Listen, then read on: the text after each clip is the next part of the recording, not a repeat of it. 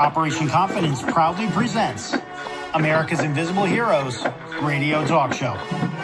Tune in weekly on Sundays from 2 to 3.30 p.m. Pacific Time with your hosts, Consuela Mackey, co-host U.S. Air Force veteran Matt Davidson, announcers Taylor Marcella and Brooke Gadesi, U.S. Army veteran and entertainment host Charles Whitehead, U.S. Army Special Forces veteran and I Once Was Whole segment host Richard Cook, U.S. Army veteran and Lifeline for Women's Veterans segment host Martha Elena Varela, National Faith Program Director and Veterans in Recovery segment host Anthony Akimpora, and U.S. Air Force veteran and Incarceration to Success segment host Kevin Lewandowski. For more information or to be a guest on our show, email info at operationconfidence.org.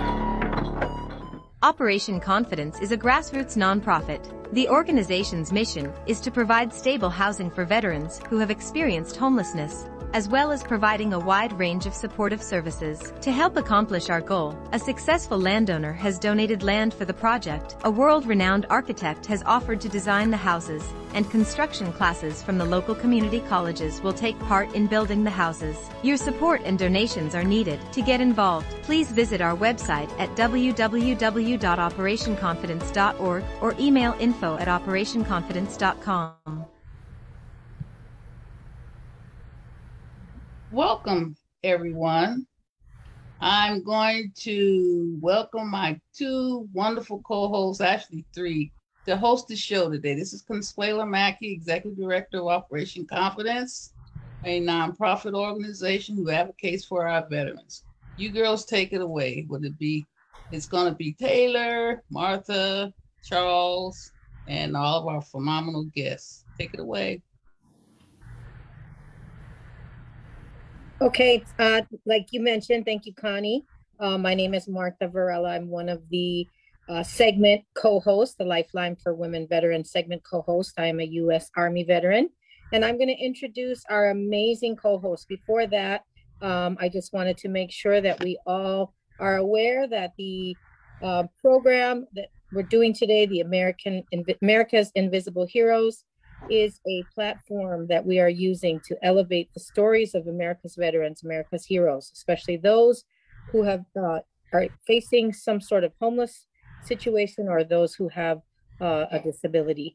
So today, I'd like to introduce our amazing co-hosts, uh, Matt Davison, U.S. Air Force veteran, board member, um, and co-host, as I mentioned, Taylor Marcella, board member and announcer, U.S. Uh, Army U.S. Air Force veteran John Oppenheim, who's also going to be uh, with us on a bi-monthly as a bi-monthly segment host, for veteran voice from the hub. Dorsey Dujan, bi-monthly segment host, Make Music LA. Dr. Wendy Childress, U.S. Army veteran, uh, living life completely. Dr. Kathy Case, U.S. Army veteran, Strategies for Hope, and new segment host, Patrice Springer of Veteran Success Stories. Say hello, everyone, and wave so our viewers can see who you are. Hello, everyone, and uh, she didn't mention my name, but I'm Charles oh, Whitehead. Oh, yep, so. Charles Whitehead. Don't have I'm you pulling the door. Say now, hello. You know. Charles Whitehead. How can we forget you? Our U.S. Army. It's all good. It's all good. Board, member and co-host. Right. Yes. So okay. All right. So Take it away.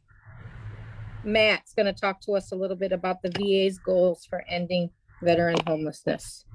Go ahead. Okay, thank you. Uh, the Department of Veterans Affairs Secretary Dennis McDonough established new goals at VA's efforts to prevent and end homelessness among veterans. During his visit February 25th McDonough participated in the local point in time count and announced the following action being taken in the greater Los Angeles area. First is placing at least 1,500 veterans experiencing homelessness into permanent housing, which would represent a greater than 10% increase in permanent housing placements since calendar year 2021. Second, increasing the percentage of housing and urban development, Veterans Affairs, supportive housing vouchers on the lease to at least 75%, which re- represent the highest voucher utilization rate since 2018.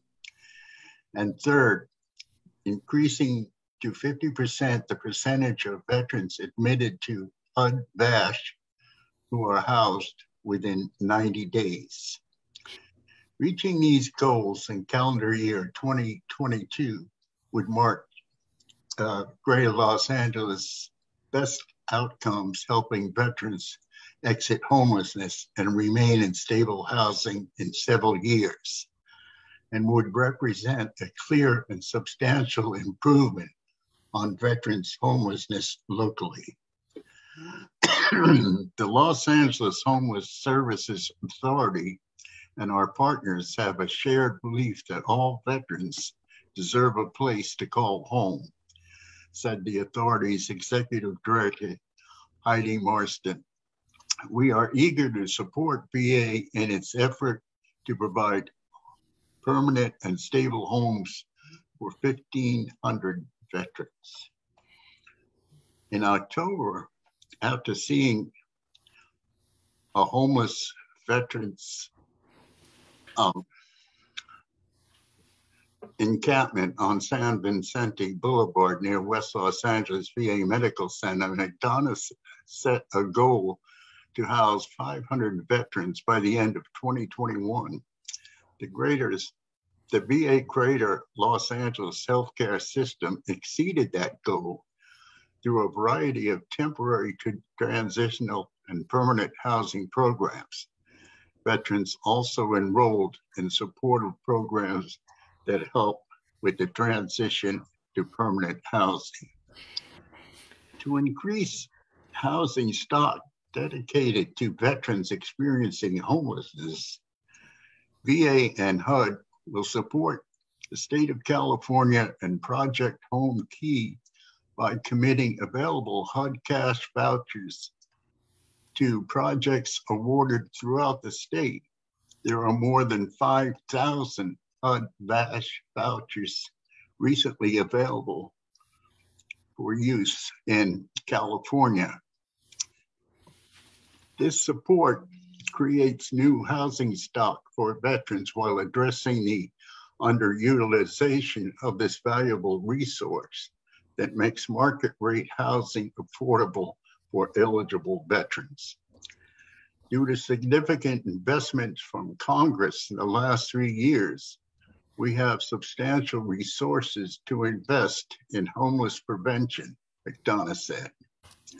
We also have proven, proven strategies that have not only decreased the number of homeless veterans, but also prevented veterans and their families from experiencing homelessness in the first place.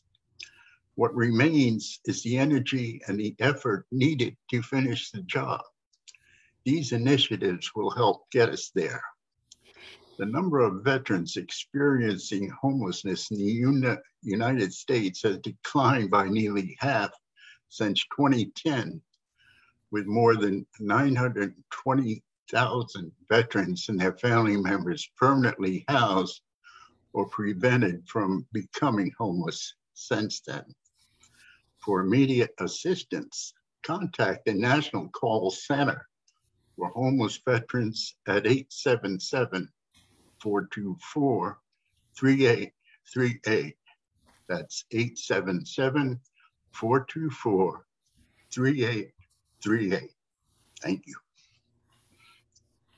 Thank you, Matt, for sharing that. You know, I, I'm excited to hear that um, new information, right? Because we, we're, we're seeing um, more and more resources being being put forward, but this sounds like they're going to take a look at what's what hasn't been working right? And I think that that's equally as important um, as just kind of dedicating new funding, more funding to figure out where are the gaps. And I know that for me, it was just mind boggling to see that so many vets were denied or turned down for the HUD VASH voucher. And it's like, how could you, how could that be, right? If you're um, homeless one day, according to the HUD definition, you've been outside in the elements for one day, you're technically considered homeless, or there's multiple definitions. And I think part of the part of that disconnect has been that different people interpret the definition of homelessness differently. So mm. what what that means then as an end result is too many vets are getting turned down for that HUD VASH voucher. And I can't tell you how many vets I have helped personally that have communicated that same information to me that that's been two three times for some of them. Um, and that shouldn't be that that shouldn't be. The resources there as we heard. There's what how many thousands of uh, vouchers that are available? And and that transitional period that veterans need support. And i know that john talked a little bit about that um, the last time we heard heard from him is that you know the process itself is very um, intimidating. It's very long. It's very frustrating. It's anxiety ridden. And veterans need some support to help get them through the processes. It's not easy, but these are some awesome goals. Like I said, a 90 day turnaround is huge. I've seen vets wait as long as a year sometimes um, to get that voucher in hand. And then it's, you know, the second part of the navigation and then, of course, the stabilization. But this is great news. Thank you um, both Connie and Matt for for sharing this with us. You're welcome. Yep. Okay. Well, I'm going to let Taylor? Taylor take it from here for our next guest. Thanks, Connie. Um, John's guest, or here is U.S. Air Force veteran John Oppenheim. His guest today is Paige Pol- Pol- Polanis, Executive Director I don't think uh, that's. No, no, it's not. It's yeah. not Paige. Andrea Dressler is the. Andrea Dressler, excuse okay, me. Okay, Angela, she came on after he had submitted her his first guest. Got it. So let okay. uh, John is going to be able to, to introduce his guest, and we apologize for not having it correctly on the uh, script. Okay. Sorry, not sorry to interrupt, but Paige may be watching because she knows hey, that. Paige. Send her a That's shout okay. out. She'll, she'll hurt me tomorrow. Uh oh. Okay. Okay. Well, John, I will let you introduce your guest. Great. Well, thanks. Thanks a lot, and uh, what a great uh, follow on to Matt because exactly what Matt is talking about is if those of you who remember me from last time, that was uh, my big thing. And uh, I'm going to take a couple minutes before I introduce my guest, first of all, because this is my first segment that uh, we're calling it the Veterans Voices from the Hub. So I thought I would explain it, what the Hub is and what our Veterans Voices are. Uh, maybe you remember last time that I actually wear two hats. One is my advocacy hat, and the other is my service hat. Uh, and uh, I talked a lot last time about some of the advocacy issues we're having, and we've actually made some progress, which is uh, really exciting. And I hope to be able to talk next time or time after about it.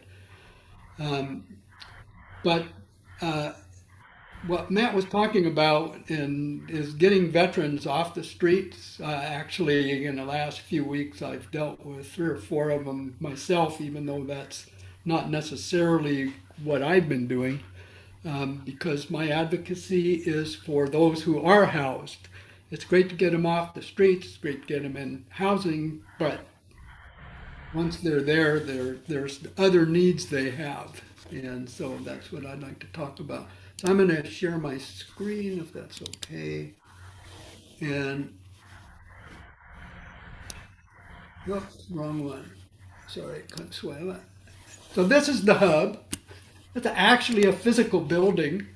I didn't want anybody to think it wasn't. Uh, down in Long Beach, in uh, confines of Century Villages at Cabrillo, it's uh, City Heart is the name of the organization that we're part of, and the hub is where it's a physical location, but it's also a commitment. And I just want to take a, a minute, a couple minutes, because it's a video, to um, introduce the Veterans Council at City Heart.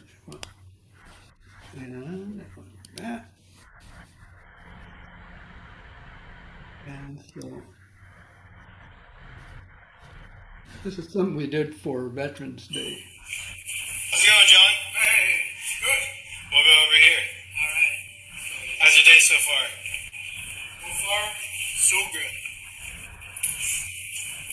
So, John, for the camera, would you just state your name? Just say, hi, my name is. Hi, my name is John Oppenheim. Hi, my name is Bill Hansen. My name is Barbara Danko, R-N. Former Staff Sergeant Reginald McClain. Uh, Mr. Byron Walter. My name is Melissa Dagnan.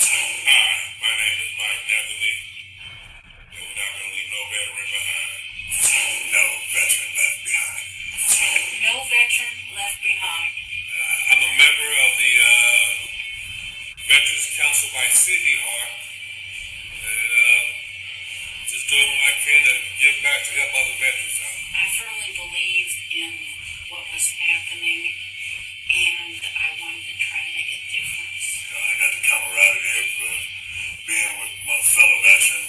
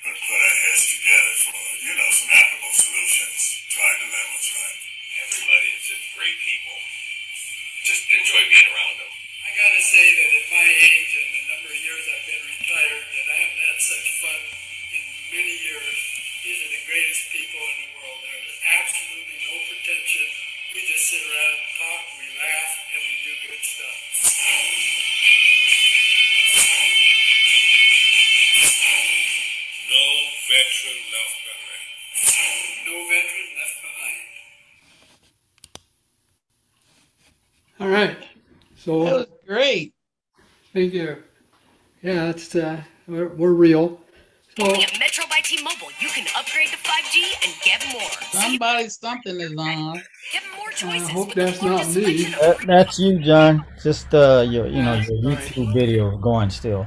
There we go. Right. I got it. There you go. All right. Uh, sorry about that. We all do it. Yeah. Yeah. So. Well, you know, you, you can't keep all the commercials out. So anyway, I want to get to my guest. Um, start a little bit, and since you got introduced to uh, some of the people there, um, one of the issues that the VA has, and it's interesting, Matt, to listen to you talking about the uh, vouchers and all that. One of the problems that the VA has is that they have a formula of how many people need mental health help uh, or just any kind of case management. And I won't go into what the formula is, but when you come down to Century Villages and you look at the population of four to 600 veterans, most of whom have been homeless, many of them are seniors, there's a tremendous amount of PTSD there.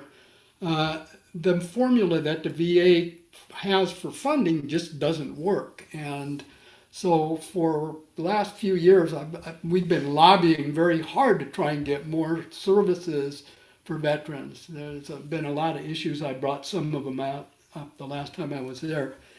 And about a, last year, about the middle of the year, we thought we had an organization that was going to be able to provide us with some uh, some help in that area. And uh, for about three months, they nothing happened, and quite frankly, it just didn't didn't pan out.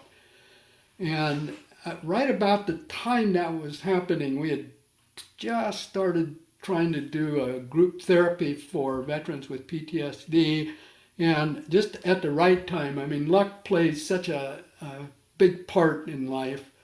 Um, Paige Polonis, who is our executive director uh, at City Heart, uh, met Andrea Dressler, my guest today, and I'm going to let Andrea kind of introduce herself. But Andrea is with an organization called Akua, and uh, they're for both a for, for-profit mental health organization started in San Diego or Orange County. Again, I don't want to take her space, and um, that they also have a, a nonprofit, and so she stepped right up and and took over that group that we had started and and got dropped by the other organization. And I was fortunate enough uh, around the end of December to get invited to a Christmas party at Akua. And again, luck has had it. Andrea sat across from me at lunch, and we had a long discussion about some of the things that we were experiencing there at uh, at the villages. And one of the things that I talk about Andrea is that one of those people that has that can-do attitude.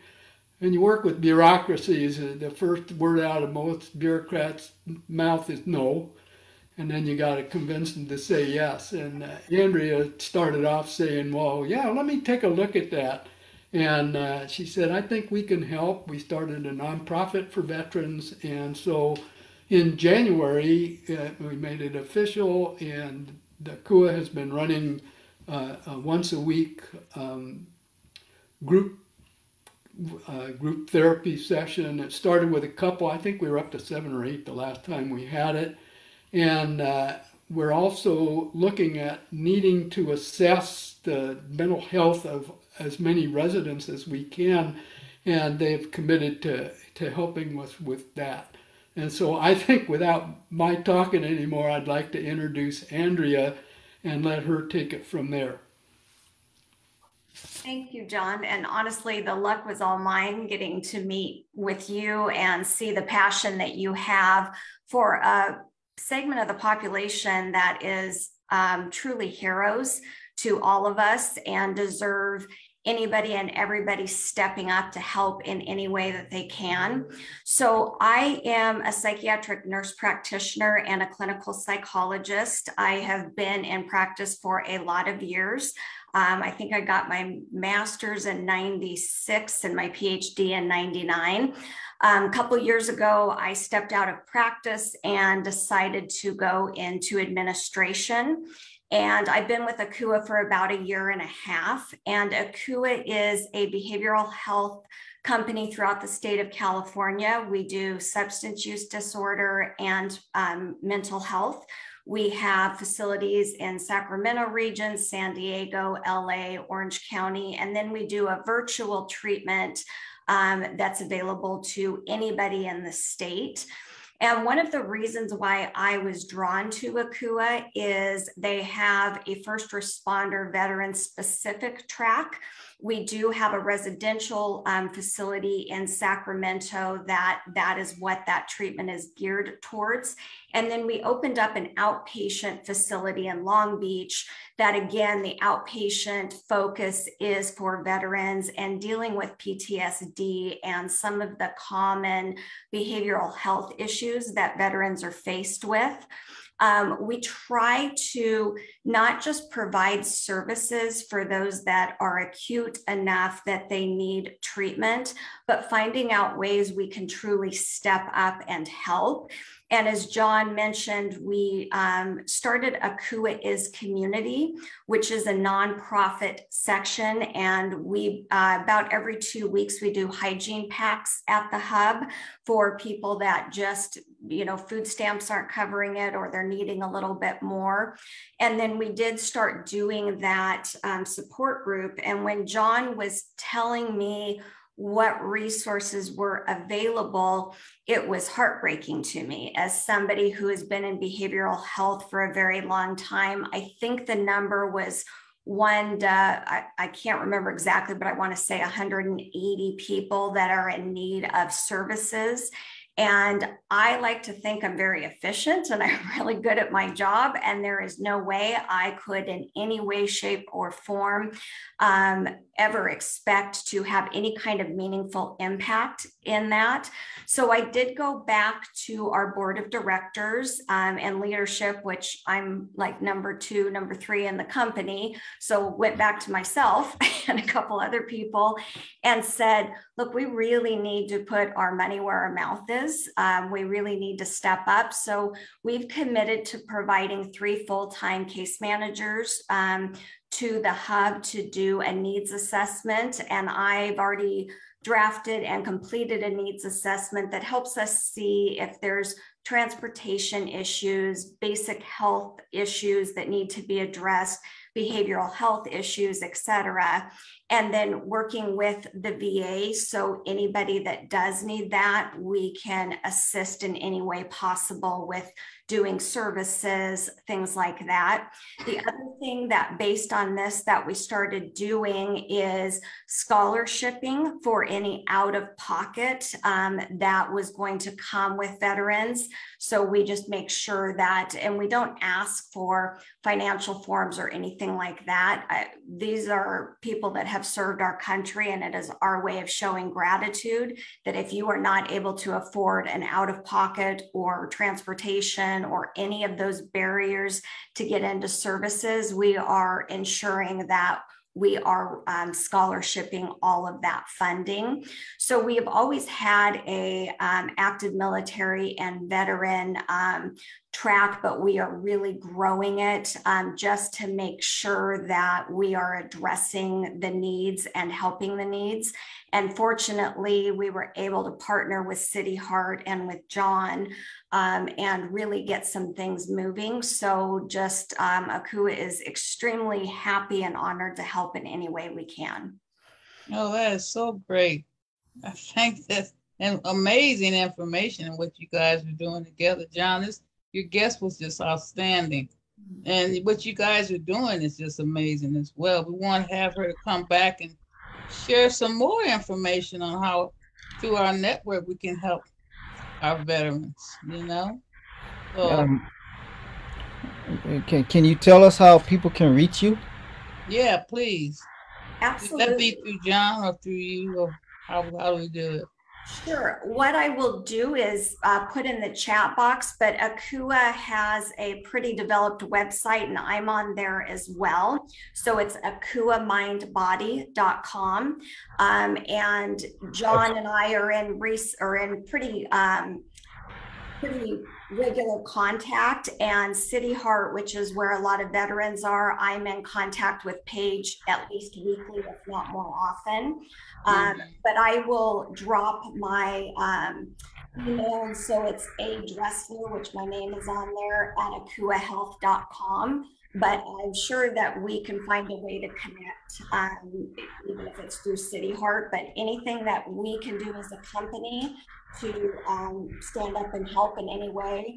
I um, have very generous board of directors and very generous leadership that never asks why or how. It's like, yep, you need it, let's do it. So, you know, any way that we can help, we sincerely want to be there.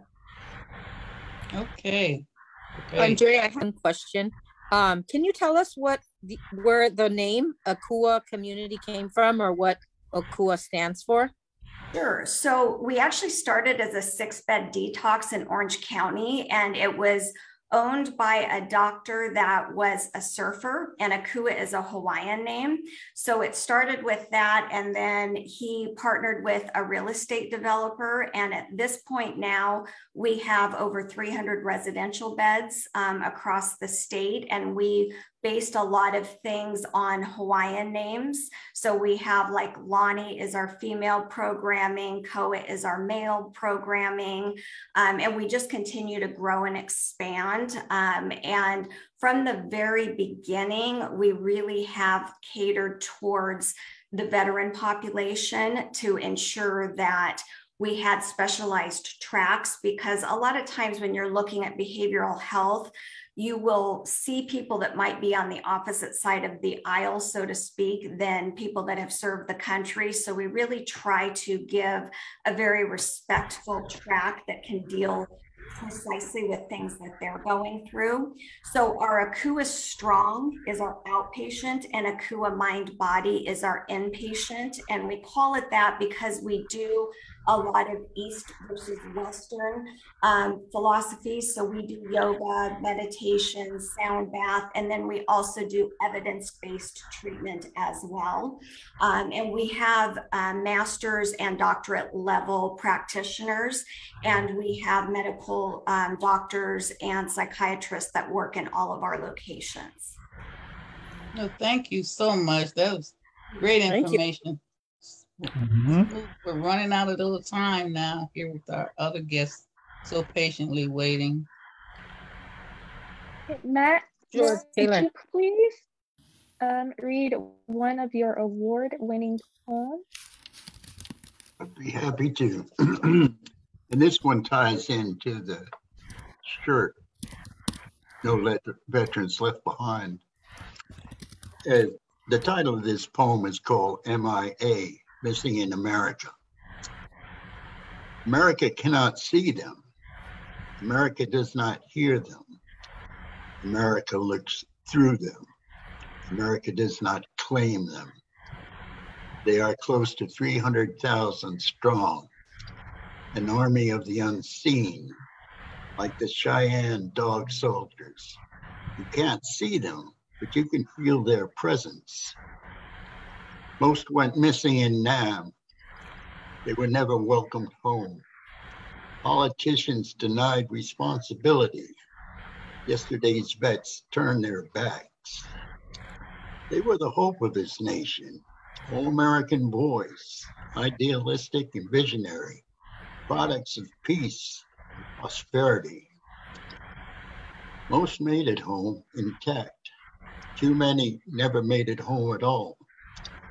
Rest are missing in America, wounded and untreated. You might find them asleep with one eye open in the street, hidden in a junked car, maybe in some abandoned tool shed. You might catch a glimpse of them behind the green curtain of Humboldt County, or deep inside one of our parks in a mountain shack concealed by pines. You might hear them call out a name, warn of incoming, scream for a medic, cry out in agony. Don't turn away. Don't leave them again. Embrace them. Reassure them. Make them believe they'll be okay. How much horror can a spirit endure before it snaps and dissipates? How much sadness can a human experience before moving from the light to darkness? We have the means to rescue them, care enough to search. We have the power to heal them we care enough to activate that power.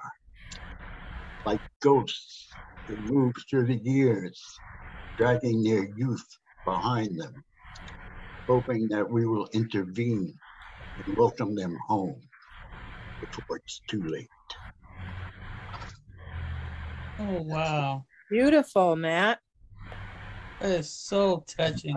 And that's to be published, already published where? Uh, that's going to be in Veterans Voices magazine and the spring edition. You'll let us know how to purchase it or get a copy of it for sure. We Can you hear me, Matt? Thank you. Okay, that's beautiful. He's doing some some outstanding uh, poetry for veterans, for the veterans community, and on on, on various uh, veteran magazines. So we're so proud of you. Thank you so much. Moving right along. I know you have to leave, Matt. So we'll see you in a few weeks. Thank you. Thank you, Matt. Welcome. All right. Okay, uh, since Taylor was unable to uh, give a complete presentation, I wanted to introduce my dear friend Patrice. Yes, ma'am. Patrice Jinso Springer is a retired vocational teacher from Los Angeles Unified School District. Her classrooms were in the gyms, housing developments, department stores, bungalows, places that provided classrooms that people felt comfortable being in and out in the community. The adult division was known for classrooms without walls, which meant that teachers went beyond and outside the school walls. After spending 30 years in education, she volunteered in the nonprofit world helping at risk youth and the chronically unemployed. She is proud to have six generations of military in her family and has all the branches covered Army, Navy, Marine, and California National Guard. Her oldest great her oldest great grandson just left the Marines after four years of service. She just recently began her own nonprofit, Your Image 2020. The mission of her organization is to help marginalized individuals who have been affected by incarceration, drug, alcohol abuse, and homelessness regain their place in the workforce. Veterans are a big priority as they return to civilian life. Her, clo- er, her, her closets provide clothing to improve self esteem and build self confidence to everyone that walks into her organization. Welcome, Miss Patrice. Thank you. Thank you. Um, I'm so inspired to hear the stories um, that Consuelo brings and all of you bring to um, the community. They need to be heard. And I feel very fortunate to be a part of this group. Um, I'm very proud to have been a vocational teacher. When I first started teaching, vocational education was really important for people that didn't necessarily go to college. And, um, you know, through the years, a lot of these young people have been told that if you don't go to college, you're not going to be successful. And there are a lot of people in the trades, a lot of people that um, are making more money than teachers that are building our buildings now, our electricians and our our our uh, sheet metal workers and you know people that went into the trades. And you know, I'm very proud to have been a vocational teacher. And and as my bio said, the adult division didn't didn't stay in these little four walls of, of a school. We were out in the community and I enjoyed being out in the community. And um, when I decided to start Your Image 2020, um, it's a trauma based service. It's not just a place where people come in and get clothing um, to change the outside of themselves. It's a place for them to come and, and change themselves from the inside out. When they're able to look at themselves in a suit they start believing, yes, I can get that job in somewhere where they thought they could never work. And I'm seeing a lot of trauma, a lot of veterans that are coming in with trauma that they're not being accepted coming back into civilian life. And especially women um, women have experienced a lot when they're in the service, and when they come out into civilian life, it's it's just a real, real uh, painful thing for them sometimes. And the closet is meant to be a very safe and secure place that they can walk in and they can go shopping. I have it set up like a boutique, and they can go shopping and get whatever they want um, I think it's very difficult for a lot of people, maybe who have been homeless, um, who don't look like they have a lot of money to spend on clothes. And I don't know about you, but the last time I was at Macy's or even Nordstrom's, um, there wasn't a personal shopper that came up to you and said, Can I help you find something? You know, let me Right. show you this or let me show you that. Um, it doesn't happen anymore. So when they come into into your image 2020, I'm their personal shopper. I suggest things to them, but I also let them have fun. And I have to say, the women have more fun than the men because the men come in for a suit, but when they put on their tie, um, they're able to admit, I don't know how to tie a tie. Some of our clients that have guests that have um, been incarcerated for a long time. They never went to prom. They never had a suit. They never put on a tie. Um, and it's a brand new experience for them. We teach them skills for them to go out and find a job. My husband is my partner in crime. Uh, he worked in vocational education also, and he does my mock interviews. So someone will come into the closet, they'll get their suit or whatever they're going to feel comfortable in. I give them a personal hour of coaching on going out on an interview. And then immediately they go for a mock interview with my husband. And he he treats it like a real interview. So they're fresh from getting prepared. They're all set up in a suit and they go for their mock interview. It's been so helpful and so impactful for people that are ready to go out on that job. When they leave your image 2020, their self esteem, their self confidence is turned around 360 degrees. So I invite anybody that is on the show, anybody that's listening, um, our, our email is yimage20.2020 at gmail.com. We're located in Compton. We're at a WorkSource Center, the Rancho Dominguez WorkSource Center. And so there's a lot of programs that if they're not in a program, we can re- co-enroll them into a program at the center where they can be helped with many different things, whether they're veterans, whether they've been previously incarcerated, whether they've been homeless. Um, we have a lot of programs that can assist them.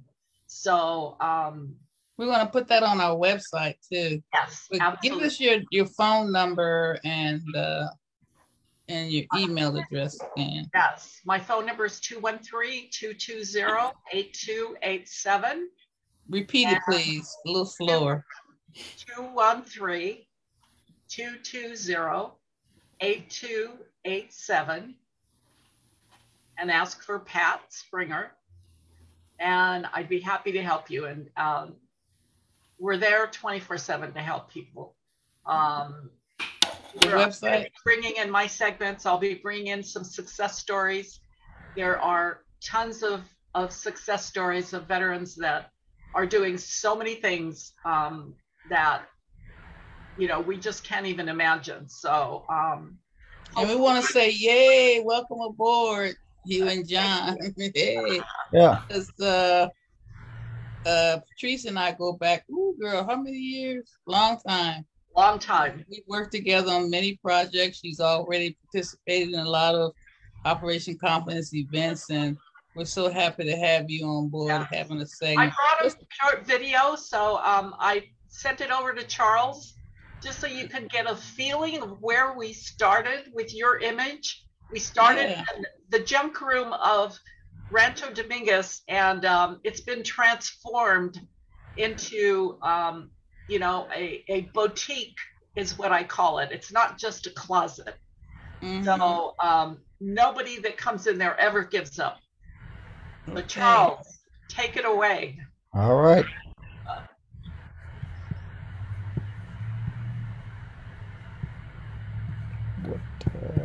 Wrong thing, Charles. There it is. Full screen. There we go.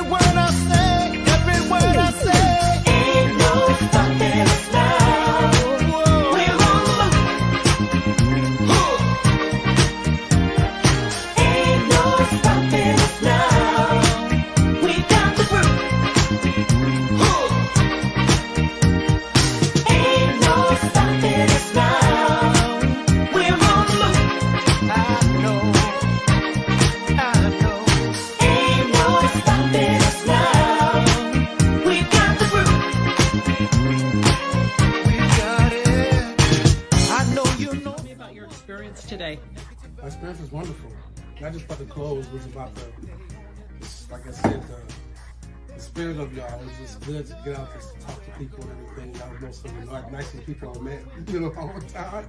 And it was very great. It was wonderful. Like, we just, and the clothes was nice. They had Ralph Lauren. Come on. Hey, Can't beat that. Yeah. But it was, it was, it was great. It was fantastic. Okay. before. I know you refuse to be held down anymore.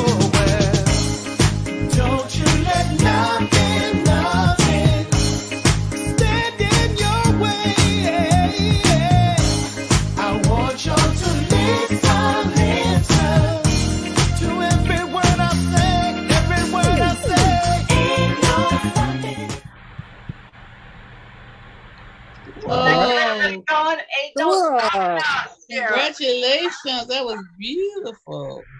So as Right. you can see, there's a lot of transitions going on there, and um, the young man that helped me put the whole thing together spent 41 years in prison, And when we got the opportunity to get the closet, uh, as you saw, it was a mess.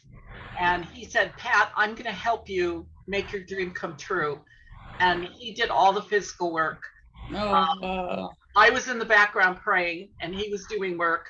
Mhm. And every single person that walks in the closet keeps my dream going because on the bad days that I think, oh, I can't do this anymore, um, you know, someone comes in and they get a new life and they're they're excited to go out and face the world again, and um, and that just fills my heart. So um, That is so wonderful. Congratulations, girlfriend. I'm so happy for you. Thank And you have to have the young man that, that, that was incarcerated come on as a guest because you having him involved will gave him a feeling of self-worth, you know? Yes. Yes. That, You so that is know, so You you you mentioned earlier that uh, a lot of guys come in and they don't know how to tie a tie. If I remember correct, and uh, you know, um, John, maybe you can help me here. Does the uh, military they have clip-on ties, don't they? Listen, I was in it so long ago that we wore chainmail. yeah, that, that, I don't. I honestly, I don't remember. uh, yeah, I think they have clip-on I think they give clip on mine. Most Yeah, that's why people don't know how to use ties. It's like, hey, I didn't learn in the military. Well, the military, you know, the Marines, they go out there. You have to ask one. Yeah, because they want to snatch them off real quick if needed be. You so. Martha, you know the struggles of women veterans and what they go through is transitioning and finding a and proper you know time. yes it's and it's it's difficult for women i think as we're the caregivers right and if you if you're a woman with kids or a family you know women come last right the kids get all, everything situated first the the you know the dad everyone else goes first but then when it's time to get to the to the woman of the house you know there's nothing left right and i it's interesting we we share a similar background i um i had a closet uh, it was called martha's closet and i found that I was doing the same thing, right? So I had the funny story is I took a break from nonprofit. Um, I worked at the time as an executive director of a really small nonprofit in St. Paul, Minnesota, and we dealt with crime prevention, gang intervention, police mediation, heavy, heavy duty, right? So I had said, I'm taking a break. I want to open my own boutique. I want to do something completely different. And I ended up doing the same thing you did.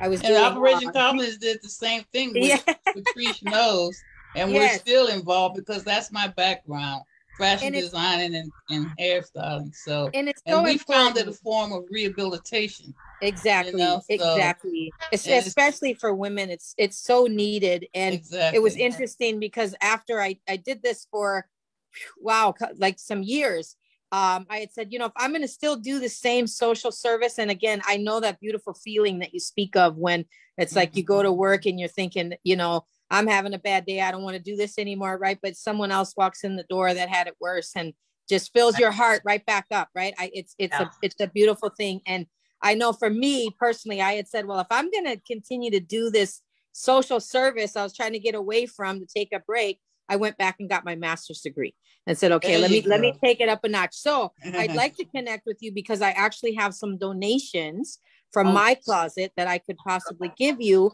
Um, men's clothing. For some reason, most of my w- customers were women. Um, so I have a lot of really nice we're men's gonna dress you'll be able to talk about that after the show. We're running out of time now. But thank I would you love so to, much. to follow up with you after the call. Yeah, definitely. Yeah, And then, right. You know, you- when people find out what we do, um, you know, sometimes they'll have a spouse that'll pass away, or you know, it, it's very painful. I had a woman who had her mother's jewelry for 10 years and couldn't get rid of it. And when she heard what I did, she gave me two boxes of her mother's jewelry. It wasn't 14 karat gold, expensive jewelry, but it was very priceless jewelry. And for a woman to get that extra icing on the cake was so wonderful. That's so wonderful. Thank you Beautiful. so much. Okay, well, we're gonna let uh, Taylor take it away with Darcy. I know she's patiently waiting, and we have have Dr. Cash, we have Wendy. So let's move on here because I know that they've been patiently waiting. Um, Dorsey Dujan has a segment, a three part segment actually, called African American Pioneers of Navy Music. Dorsey is the director of Make Music LA on the planning committee for the Congress of Neighborhood, local, and the Neighborhood Council advisory board and advisory board um, for arts for LA. So without further ado, Ms. Dorsey, take it away. Thank you. It's good to be here today and to hear all the stories. It's uh, it's so compelling. Um, my conversation, of course, as you all know, is all about music. And today we're going to talk about music in the Navy. And music and musicians play an important role in military life, from the history of taps to the importance of the USO to the African American pioneers of Navy music. This series explores the place of ceremonial, tactical, and recreational music in the US military. So we are going to first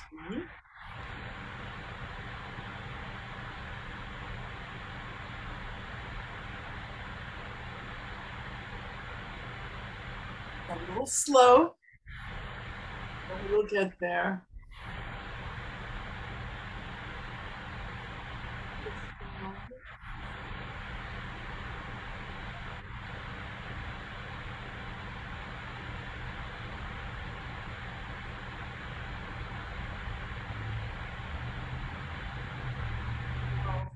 Sorry, folks. We are ready to go. What do you want to do? Somehow, well, I need to get this to work, which is I wanted to. Here we go. This is Black and Navy Blue, a look at the African American pioneers of Navy music. I'm Senior Chief Musician Mike Bays with the United States Navy Band in Washington, D.C.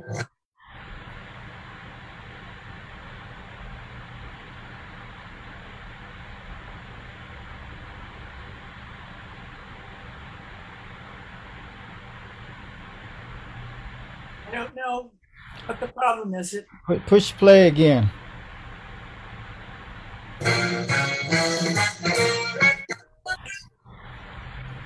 Maybe it'll catch up.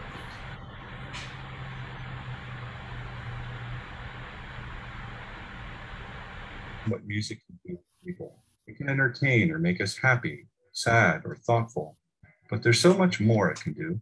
In the words of Dr. Martin Luther King, music can strengthen us when courage fails. It can calm us when spirits are down. And sometimes music can lead the way to better understanding a society torn apart by racial injustice and discrimination.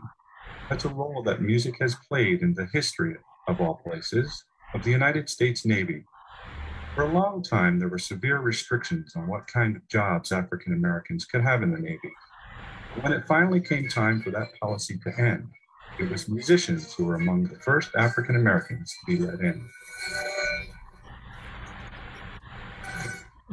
Dorsey, you want to pause it?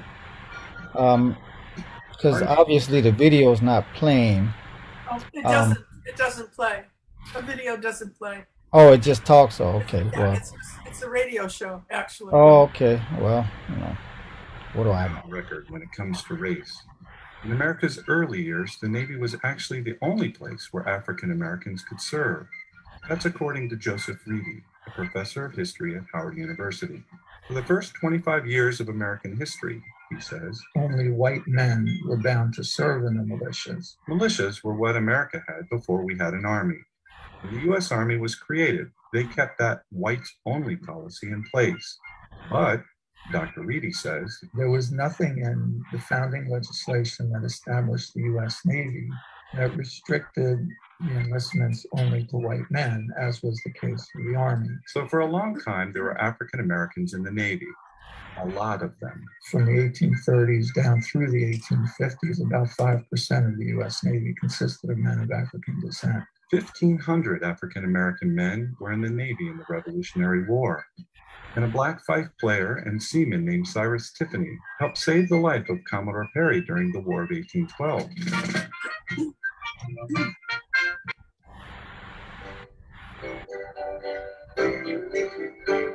During the Civil War, the Navy was having trouble finding enough sailors. And at the same time, as ships moved into the South, word passed among slaves that the Northerners could set them free. According to Dr. Reidy, African American men and women began running away from slavery and seeking safety with the Navy. Often they would take control of a small boat or a canoe on the shore and make their way to a naval vessel, ask for protection, and in the case of the men, offer their services. By 1864, more than 25% of the United States Navy was black. Hurrah, hurrah, we bring the jubilee. Hurrah, hurrah, the flag makes you free. We don't know much about the music on ships in those early days, but we know it was there because sailors have played instruments for centuries. But we know about an African American musician on the sloop of war, USS Kearsarge, which set sail from Maine in 1861. There's an account by a man named Charles Fisher who served on Kearsarge. He talks about the brass band that they had, and he and other African Americans were very instrumental in that. There's another story about a black sailor from New York City who liked to go to Broadway shows. So he was picking up the latest music. He could carry that on board ship with him, along with some New York made instruments as well. We even have pictures of African American musicians on board Navy ships. There's photographs, I think it's from USS Hunchback, where it's clearly a posed photograph of the crew. And the most prominent feature of it is an African American man with a banjo sitting right in the front of the line of the sailors who are posing for the picture.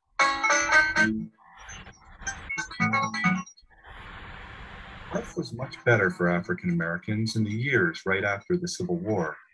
In the South, blacks could vote for the first time and go to school. There was a real possibility that black and white Americans might come to see each other as equals, but it didn't last. As we came closer to the 20th century, racism roared back. In the South, blacks and whites couldn't eat in the same restaurants, use the same water fountains or bathrooms. Inequality between blacks and whites got worse. This held not just in civilian life, but in the Navy too, as Dr. Reidy says.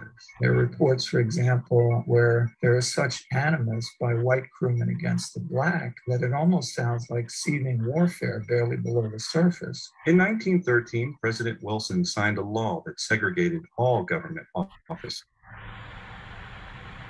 including the blacks couldn't enlist anymore.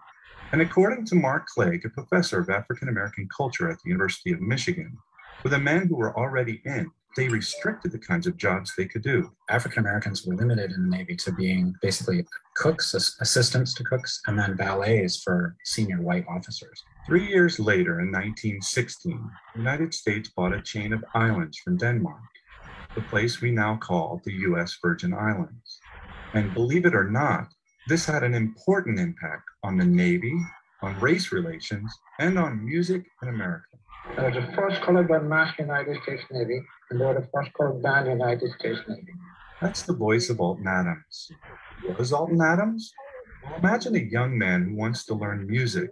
There's no place to do it, but he does it anyway. Now imagine he's in a place where no one treats him like a person, but he's able to turn that around and become an important leader in the Navy. That's Alton Adams. As Mark Clague says, it's an amazing story. We're going to pause this here.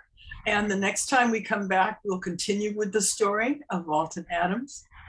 So I hope you en- enjoyed this section and we'll bring more of it back.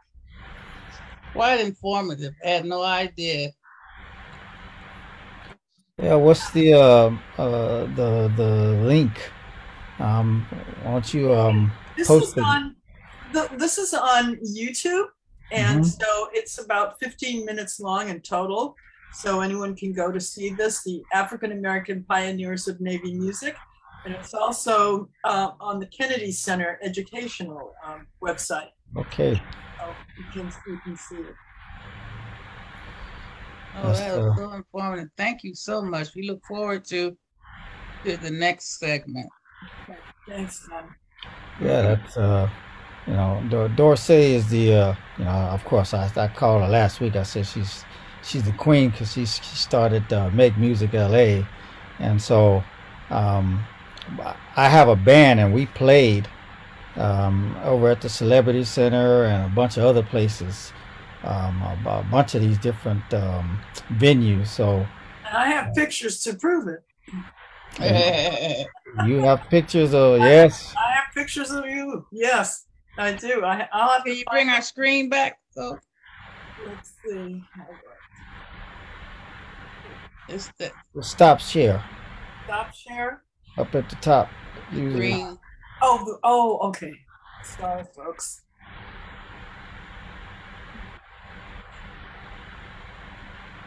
Okay. There we go. There I'm not tech savvy even when it's right in front of my face. Sorry about that. That's okay. Yeah, yeah. I've uh, you, know, you have pictures of of me. Uh, you know, I'm sure because you know there's always people taking pictures. I mean, we. I will find them and send them to you. And right, you'll find those next time. Thank you. Thank you so much. Great information. Where are you, Taylor?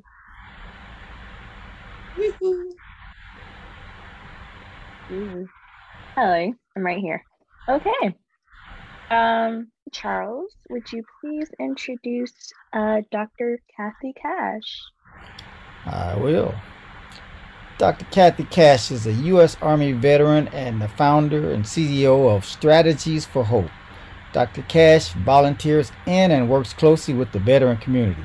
She, facilita- she facilitates veterans groups and faith based groups with an emphasis on supporting others by instilling hope. Dr. Cash is the host of Change Your Focus and Live Life, a podcast heard on all major platforms. Dr. Cash, welcome. Thank you so much, Charles. Good afternoon, everyone. Um, uh, it's a pleasure to be here. And I, before I get started, I'd like to offer a word of prayer. Uh, we all need prayer, and um, I just like to offer a word of prayer at this time. Shall we bow? Heavenly Father, how we say thank you for what has transpired thus far. Lord, we thank you that we're able to support, acknowledge, recognize, give whatever assistance is needed for our veterans. And we pray for those who are advocating for the veterans. Lord, we just ask that you continue to keep us individually and collectively and remind us that you are all powerful, that you are everywhere, and that you know everything. And of course, that you are in control. So we thank you and we praise you in your name. Amen. Amen. Amen. Thank you, Dorsey. Amen. So today I would like to share with you uh, five ways to be an encourager, five ways to, to instill hope in others. If you've been watching the news, or even if you haven't watched the news, we know that war is going on over in the Ukraine. And there are pictures being shown of family members that are in um, combat gear. And that is really bothering a lot of our veterans. Uh, some want to go and help, you know, in their mind, they're ready to go and help because that's the heart of a veteran. Others are triggered because they remember when they were going through that similar situation. Um, so if they're not able to go anywhere or do anything, then they, they look to you. They look to you as their family member, as their friend, as their co-worker. So these are times when you can be uh, one to give hope, when you can be one to encourage. So I'm gonna share a few things. Uh, the first one, be in the present with that person. Be in the present with that person. When that person begins talking about uh, what they went through during the war, uh, when they talk about the pictures that they're looking at, if they want to share some things with you, be present. In other words, give them your undivided attention. Multitasking is the worst thing that we can do for one another.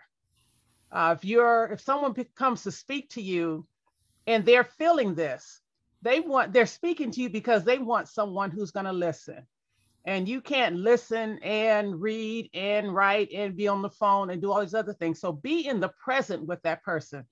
They will truly appreciate it because it's something that that particular person, that veteran is going through that they are looking to you to give them some support. So that's one way that you can encourage and offer hope to that veteran. Another way is to instill confidence in what they have been through in who they are. Uh, some people are, some people want more attention than others. Some people want to want you to know that I've done that, I've been there, I know exactly how they're feeling, or again, they want to talk to you about what's going on. What you want to do is continue to give them accolades for what they've done, recognize what they've gone through, acknowledge the, the hurt that they're feeling, and then instilling them hope because we serve a God who is faithful. And what you want to do as you're considering that and reaffirming your faith, instill in the other person that same faith, whoever that, that person's higher power is. It may be God. Some people call God uh, some other uh, some other name in their own belief. So acknowledge that and reaffirm that the faith that they have will get them through. And so that's another way that you can instill hope in a person. The third way, be an example. Be an example. There are things that you have gone through that you can share with Yeah. others. And when you share them with others, that Yeah. lets them know that they are not the only one feeling like that. I see that. It lets them know that they're not the only one who's going through something like that. The whole world is going through it. The whole world is going through it. But whenever, especially as a veteran, whenever we're going some going through something, we think that we're the only ones. We think that we're the only ones going through it. So as that listener, as that person that they're leaning and depending depending on, instill that hope because hope can be defined as an as an assured expectation an assured expectation we are expecting things to get better hope gives meaning to life and when we look at life we look at eternal hope as a gift from god and when we look at what we're going through now individually within our within our own thoughts or across the nation, across the world. We can talk about possibilities of things that'll happen, but then we can also be a beacon of light to establish hope in that person's life. And then as we continue to listen, of course, and being present and recognizing the value of that person, we give strength to them through our encouragement. They'll they'll gather that strength. They'll no longer um, feel so despondent because you are listening to them, because you're sharing with them. And in all that you're doing, it's very important to be sincere. People can tell when you're being, as a, as a youngster, say you're being fake. People can tell that. So be sincere in your listening to a veteran, be sincere in your conversation with the, vet, with the veteran, and assure that you're there for support and you're there for whatever they need. Charles Swindoll said, Life is 10% of what happens to you and 90% of how you react to it. So, as you're continuing to instill hope in that veteran, the person you're speaking with, the family member, the caregiver, talk to them about what you've gone through and encourage them to be kind to themselves encourage them to practice self-care encourage them to do those things that make them feel good and that will bring a relief from the current events that are going on throughout the world. And then lastly you want to encourage them to not give up on their good thoughts. Sometimes we'll get so despondent that it's like it's it's it's no good. It's not going to happen. Everything is going to be bad like this forever. Never give up. Give them that hope, encourage them to move forward, and let them know that they have the ability to direct that portion of their life. This is no substitute for mental health care.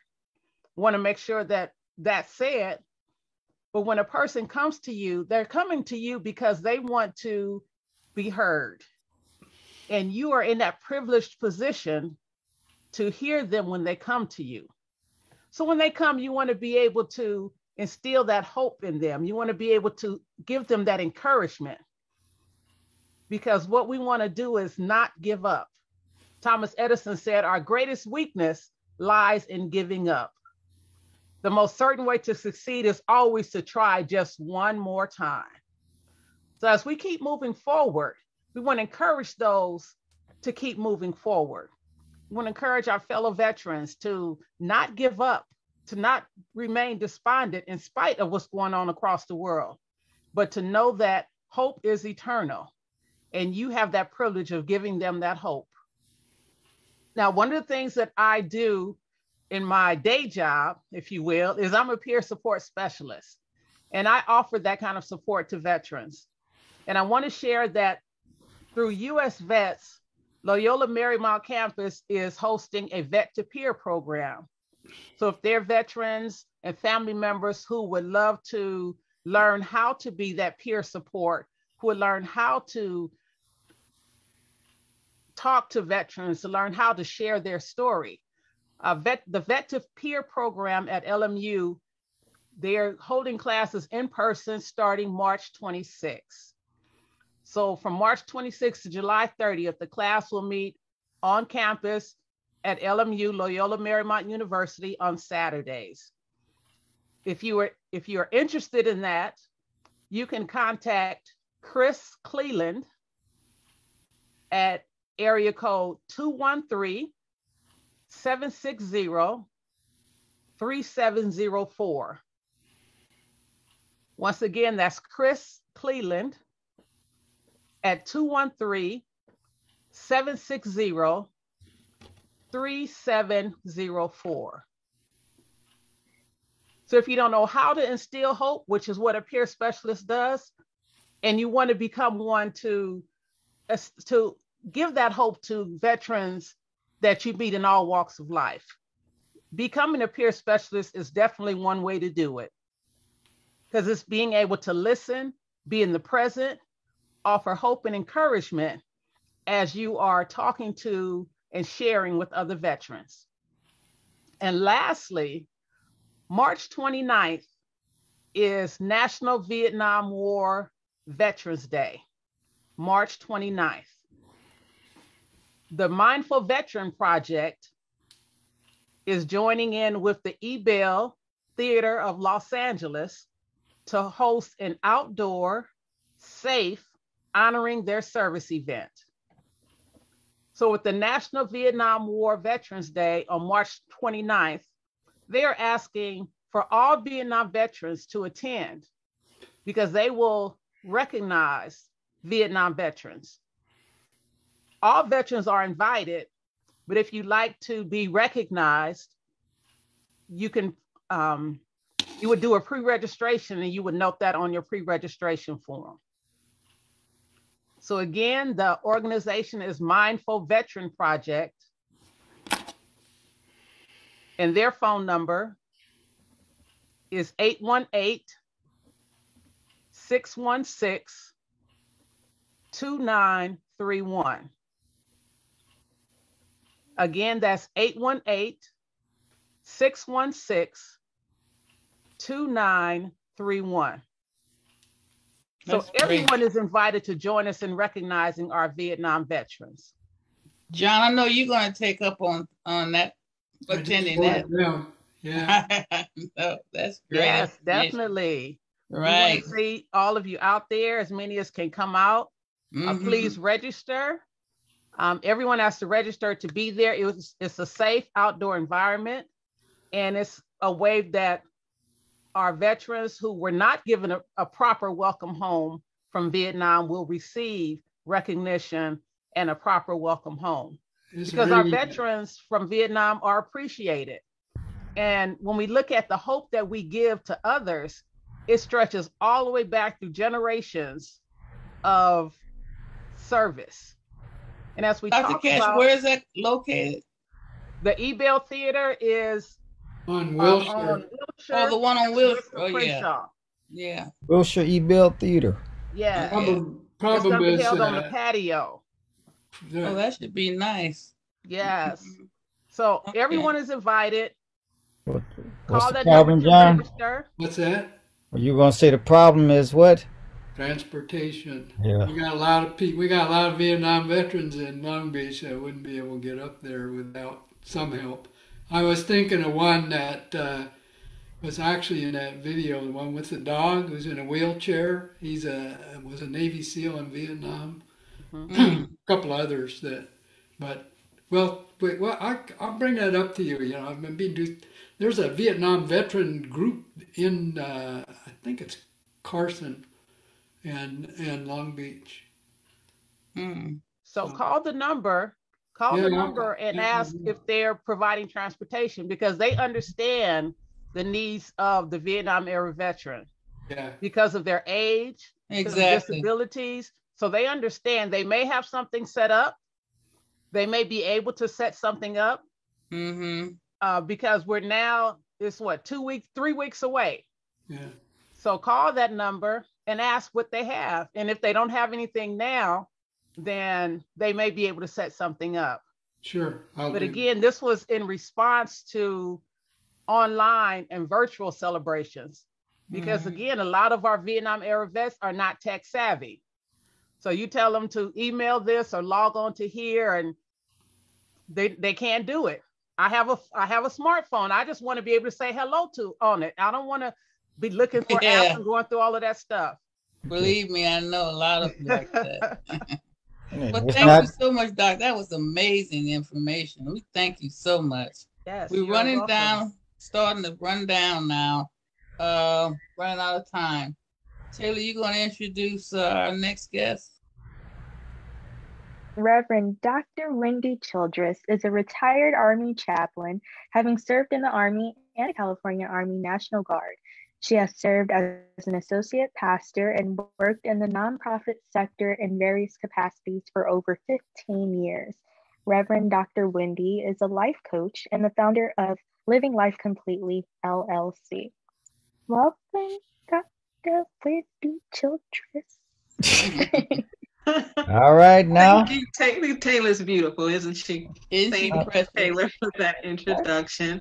And so I, I normally start out with a prayer, but I don't need to because Reverend Dr. Cash gave us one. Not only There you go. one, We, we but she splat she sprinkled the word all throughout her Yeah. presentation. So Yes, Well. we were fed.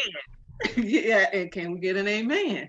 Yeah. Amen. I don't- That's right. I don't know how much time I have, so I will try to expeditiously go through my presentation. Um, I am going to share my screen in just a moment.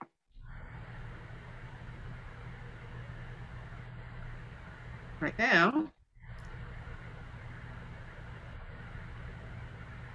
And this is in honor of Black History Month. So I thought it only be fitting to honor and recognize the African American Blacks African Blacks served and serving in our armed forces. W.E.B. Du Bois said, It is a peculiar sensation, this double consciousness, this sense of always looking at one's self through the eyes of others, whenever feels his two-ness, an American, a Negro, two souls, two thoughts, two unreconciled strivings, two warring ideals in one dark body whose dogged strength alone keeps it from being torn asunder.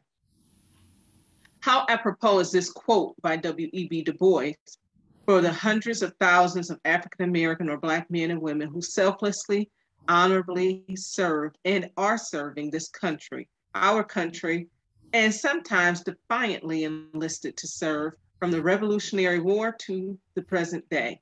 It wasn't until 1866 that African Americans had the opportunity to enter the ranks of the regular army. Many were, and some still are, often torn and feel the two-ness that Du Bois speaks of. Yet they served and continue to serve in the U.S. Armed Forces, battling many issues within, such as overt and institutional racism, various forms of discrimination, and sex, name a few. And this is a well-deserved tribute to them and to those currently serving for me. Due to limited time, I would like to introduce you introduce you to with great pride and appreciation just a few of these phenomenal men and women. One, Charles Ball. He was a Navy, Navy sailor born into slavery around 1781. He served with distinction during the War of 1812. And here's an interesting fact. Now, it's noted in the pre, uh, previous paragraph that they enlisted and served even defiantly, and they were committed to this country. So, an interesting fact about Charles Balls is this after seven years in slavery in South Carolina, he escaped back up to Maryland to be closer to his family, declaring himself a free man. Dr. Wendy, didn't you have pictures? Yes, I did. There you go. All righty. There we go. And so after seven years in slavery in South Carolina, Ball escaped back up to Maryland to be closer to his family, declaring himself a free man. Ball worked at small farms until war broke out in the Chesapeake Bay. Although Ball could have secured his freedom, and I have to repeat that, he could have secured his freedom by joining with the British and being evacuated from, from the United States. He did not. He chose to stay and enlist under Commodore Joshua Barney as a free man, attempting to convince other escaped slaves to stay in the United States and fight rather than defect to the British. I don't know how much more dedication to a country you can have than what he displayed. Then there's Jordan B. Noble. He was born into slavery. He died as a revered war hero. He joined the forces at the Chalmette battlefield with Lieutenant Noble as a drummer. And Dorsey spoke and showed us some of that. So this is on point with what she was sharing with us. He his drumming is what helped Andrew Jackson to surprise the British and delay the enemy's assault. Then we have John H. Lawson. His rank was a landsman. He was a free black man from Philadelphia who enlisted in the Navy at New York in 1863. Lawson was one of nearly 18,000 men and 11 women of African descent who served in the U.S. Navy during the Civil War have been identified by name. Before 1861, the Navy, unlike the Army, had not barred Black men from serving.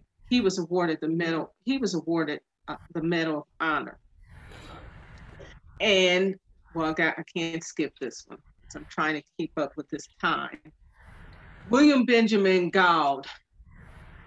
He served in the Spanish American War. He was a literate master tradesman and he was enslaved in North Carolina but he looked for freedom, joined, boarded the USS Cambridge, and he joined as a contraband sailor. Thought that was interesting, had never heard of that. A contraband sailor, he with the rank first of boy and then as landsman. Then we have the 54th Massachusetts, Massachusetts Regiment.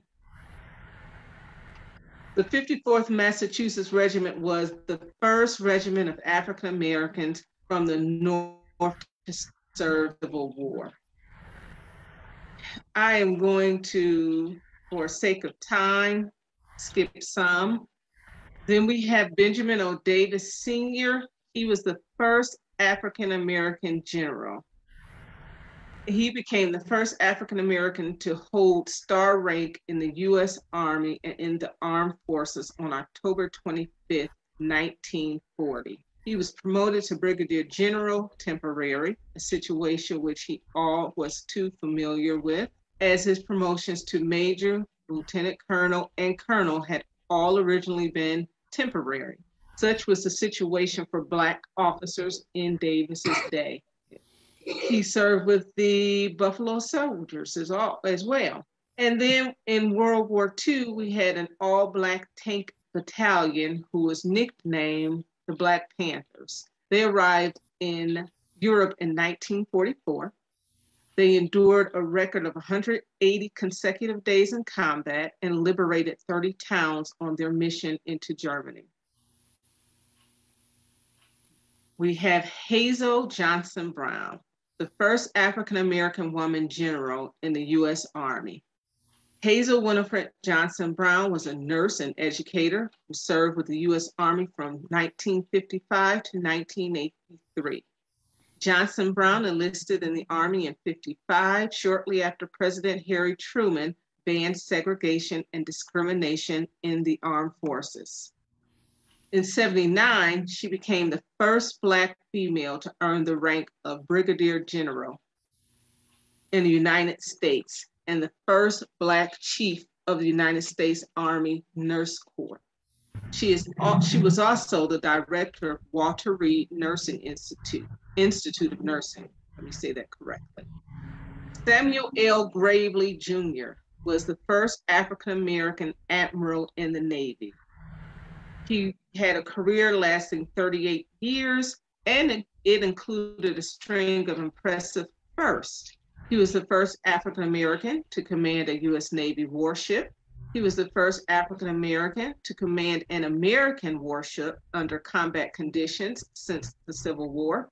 He was the first American to command a major naval warship, and he was the first African American to rise to the rank of vice admiral, and the first African American to command a U.S. Then we have Vernice Armour. She was the first African American combat pilot. In 88, she became the first African American to serve as a police officer in Tempe, Arizona, before joining the Marines. In 2001, she earned her wings and became the first African American female naval aviator in the Marine Corps. In 2003, she flew with HMLA 169 during the invasion of Iraq becoming America's first African American female combat pilot. She completed two tours in the Gulf. We have General Lloyd J. Austin III. He was the first Black Secretary of Defense. He served in uniform for 41 years, retiring as a four star Army general.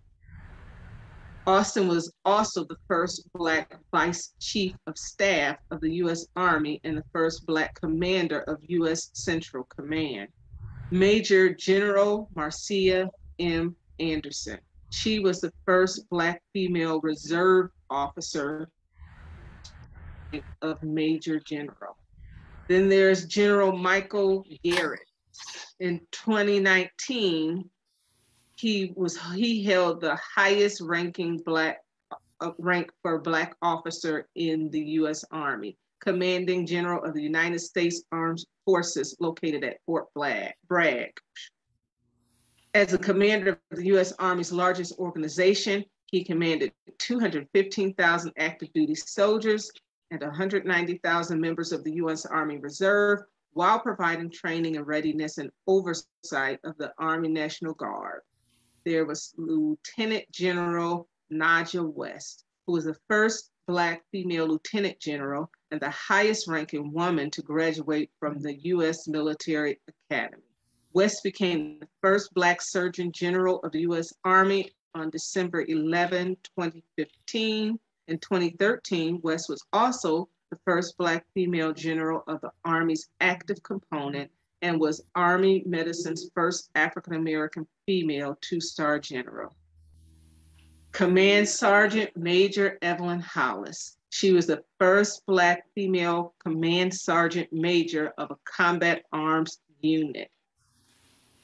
In 2004, she made history when she became the first female Command Sergeant Major of Combat Arms Unit by assuming command of the 1st Battalion, 31st Air Defense Artillery Command. And let's see, there We're are several. Out, We're running out of time. I am but going you forgot, to You forgot have, about Colin Powell. Did you mention Well, that? I did not say Colin Powell because we know Colin Powell. So I wanted, I did have him in here, but we know Colin Powell. So I skipped him in lieu of time to try and share some of the other ones. And I'm mm. going to end with Chaplain Barry C. Black. Of course, I have to end with the man of the cloth. He was That's commissioned as a Navy chaplain in 76. On June 27, 2003, Rear Admiral Barry C. Black, retired, was elected the 62nd chaplain of the United States Senate. And so that you know where I got this information from, I have to share that so that you, in your free time, and it's worth checking it out because as I did my research, I got caught up in it. I was hours and hours and hours because Right. there were a lot of interesting things that I did not know. So I will let, let me read this real quick. Let us always remember those great African Americans who valiantly served this country, the United States of America, our country. Let us celebrate our first, for they did not get this title without overcoming insurmountable challenges. Let us commend and support those currently serving, and let us honor those brave African American men and women who gave their uh, lives. And just so you know where I got the information from, these are the websites that I got the information from that I shared with you all. And again, I would suggest checking them out because there is a lot of interesting information and history that we don't hear about and we don't get. And it, it's right there. So Right. I hope you all will take the time to go check out the American Legion. The first one was the Air Force.mil. It's the Air Force's website, American Legion, Army.mil, and then the National Park Service, which I was uh, shocked to find information there, but it was there. That's amazing. Well, Thank you so much for that informative information. Closing out informative. Black History. You're My- welcome. Okay, great. Thank you. We, I think it's on you, Taylor. We're taking it on out of here now. Hot news. We're introducing our hot news. Uh, yeah, get, get, I'm gonna do a Taylor. Go ahead on and talk about our introduce our hot news first. He don't need an introduction, but do it anyway. Go ahead, Taylor. Charles. Just one word, okay? I did, you know. Sure. And I got two words for you. Hot, hot news. I mean, it's like the sun with hot sauce on it. You know, it's hot and flavorful. You know. So I'm gonna talk about uh, what happened last week. I will, you know, um, since I am the entertainment uh, um, segment guy. Um, last week I was at the Aquarium of the Pacific, and I actually um, called in to the show from there, you know, and uh, and uh, what I'll do is I'll show you a couple of, uh, you know, just a, a, video. It's about four or five minutes long tops, and uh, some of the stuff that's going on, so you can get an idea of what's happening at the aquarium while we're playing. Um, I have a band, but we don't usually bring the full band out because you know the segments are short that we sing, so we bring the the two main guys and and we had a guitar player with us, and we use drum machines and and you know the thing about over there is you know you have to wear a mask and you try to sing with these masks on and all of this. It's it's not easy, but you know you you have to do it. So here I'm going to share my screen and show you a um, a video of what happens. And oh, while I'm thinking about it, they give us a bunch of tickets for playing, and they pay us a little stipend too. But for any veteran that wants to go to the Aquarium of the Pacific, I'm offering 25 tickets to anybody that wants to go. So if, if they get in touch with you, kind of through Operation Confidence or whatever, I have 25 tickets I'll donate to Operation Confidence to give to anybody who wants to go to the aquarium. Oh, great. You know, I and have a I have a few Me. wants to go. what was- uh, did somebody else say something? I I need about five. Okay, well, I got plenty of them. They give us, I mean, you know, what am I going to do with them? Let them expire? I don't want them to expire, you know. I mean, I'll take a couple off your hands. okay, just, uh, you know, just uh, get in touch with uh, Connie. I'm just kidding. So just uh, let, let me know, and I, you know, I, I, and now what I can do is either um, leave them at the door or, you know, we'll get, we'll get them, we'll work out the way to get them, you know, so. That'd be great. Thank you. Thank you. Okay, And, share you your know- hot news. Let's see what happened last week. Let's see what's happening here. All right. Let me, um, whoops. Let me do this first. Before I go, uh, messing it up here. here let's see. what did I do? I don't know. You're supposed to have it ready. I had it ready, you know, and, and, You're a and tech guy. uh, yeah, I'm the, the the least tech guy around here. The the, the least. Uh, uh, okay, all right. Here we let's see. Go here. Boom. All right, here we go. Bam. Share it. Bring it up, and then just a quick. This is the first song I ever wrote, and I started writing because I was there was a young lady I was interested in, and uh, then I started joking, telling her I'm going to write a song about it, and then one day she called me on it, and I ended up starting writing songs. And so there's two songs on here. I, I wrote this one, and the next one that comes up is uh, Herman wrote. It's called Pepsi about a girlfriend of his. She, you know, her name was Pepsi, believe it or not. And I want to actually make a commercial with this song. Listen to it when you hear it.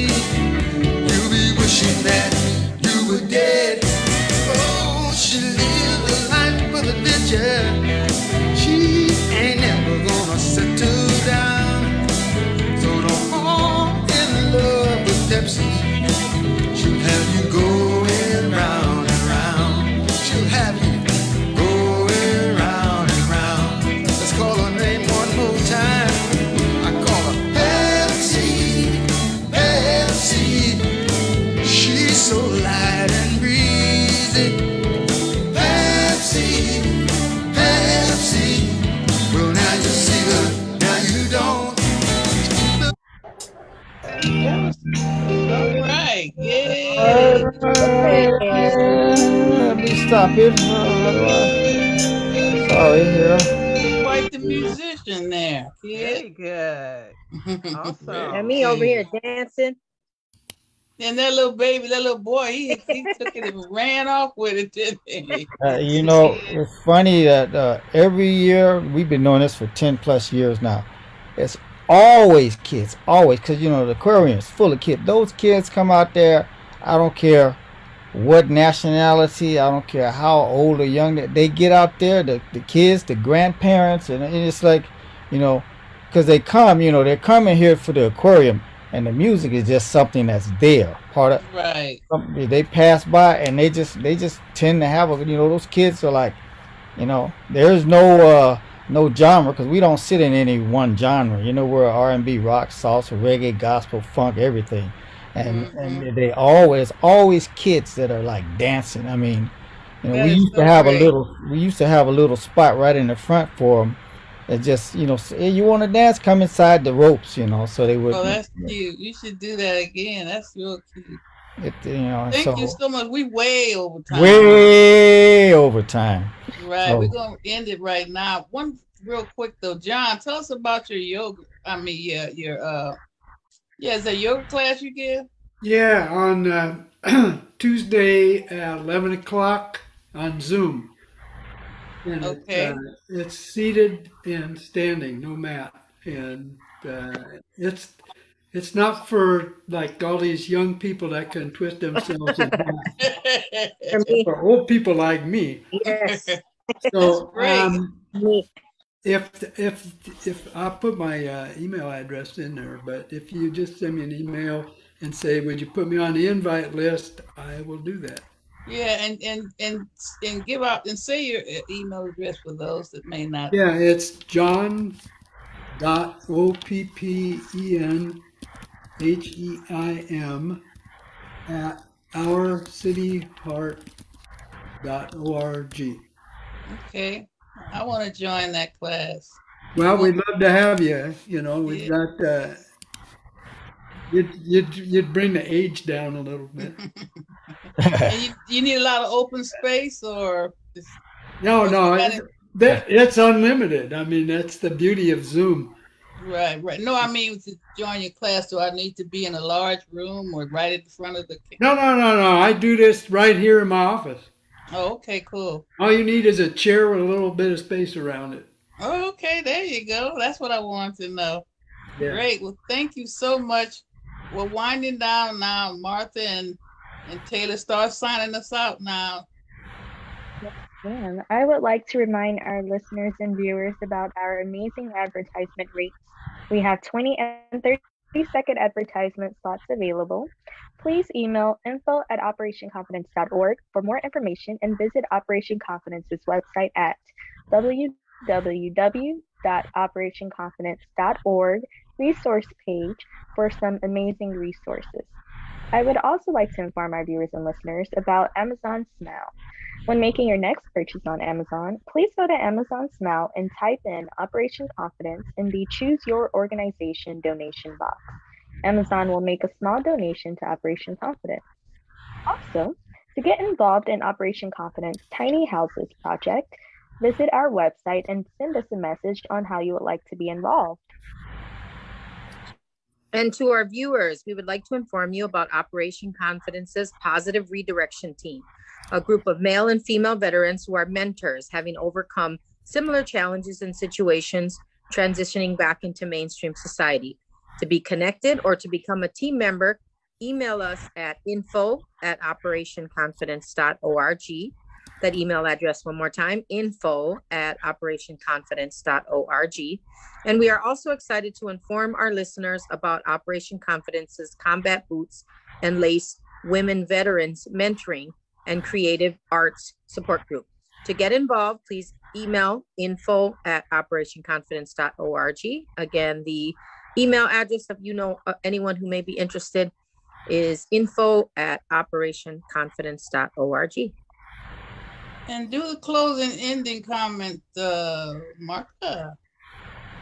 As always, we want to remind our listeners that the goal that our goal for the show is to raise awareness about Operation Confidence's mission, which is to provide stable housing with a wide range of supportive services, including employment opportunities for disabled veterans and those who may have experienced homelessness. So if you or anyone you know would like to get involved with our grassroots mission, please contact us at info at operationconfidence.org and visit our website at www.operationconfidence.org. And to all our viewers, please don't forget to subscribe to America's Invisible Heroes YouTube channel. Okay, thank you so much, everyone, for being on the show, and see you next Sunday, God willing. That's right. Thanks, Time to say goodbye. Gotta get her. There you go. Got to do that. Got goodbye to get her. speech. Yeah, got to see y'all next time, you know. That's right. That's so funny. Thank you, Bye, John. everyone. Thank you, Great Wendy. Thank you, Dr. Cash, and everyone. Hold up, I'm closing out the, the ending. here. Closing out now. Darcy, thank you. For more information or to be a guest on our show, email info at operationconfidence.org.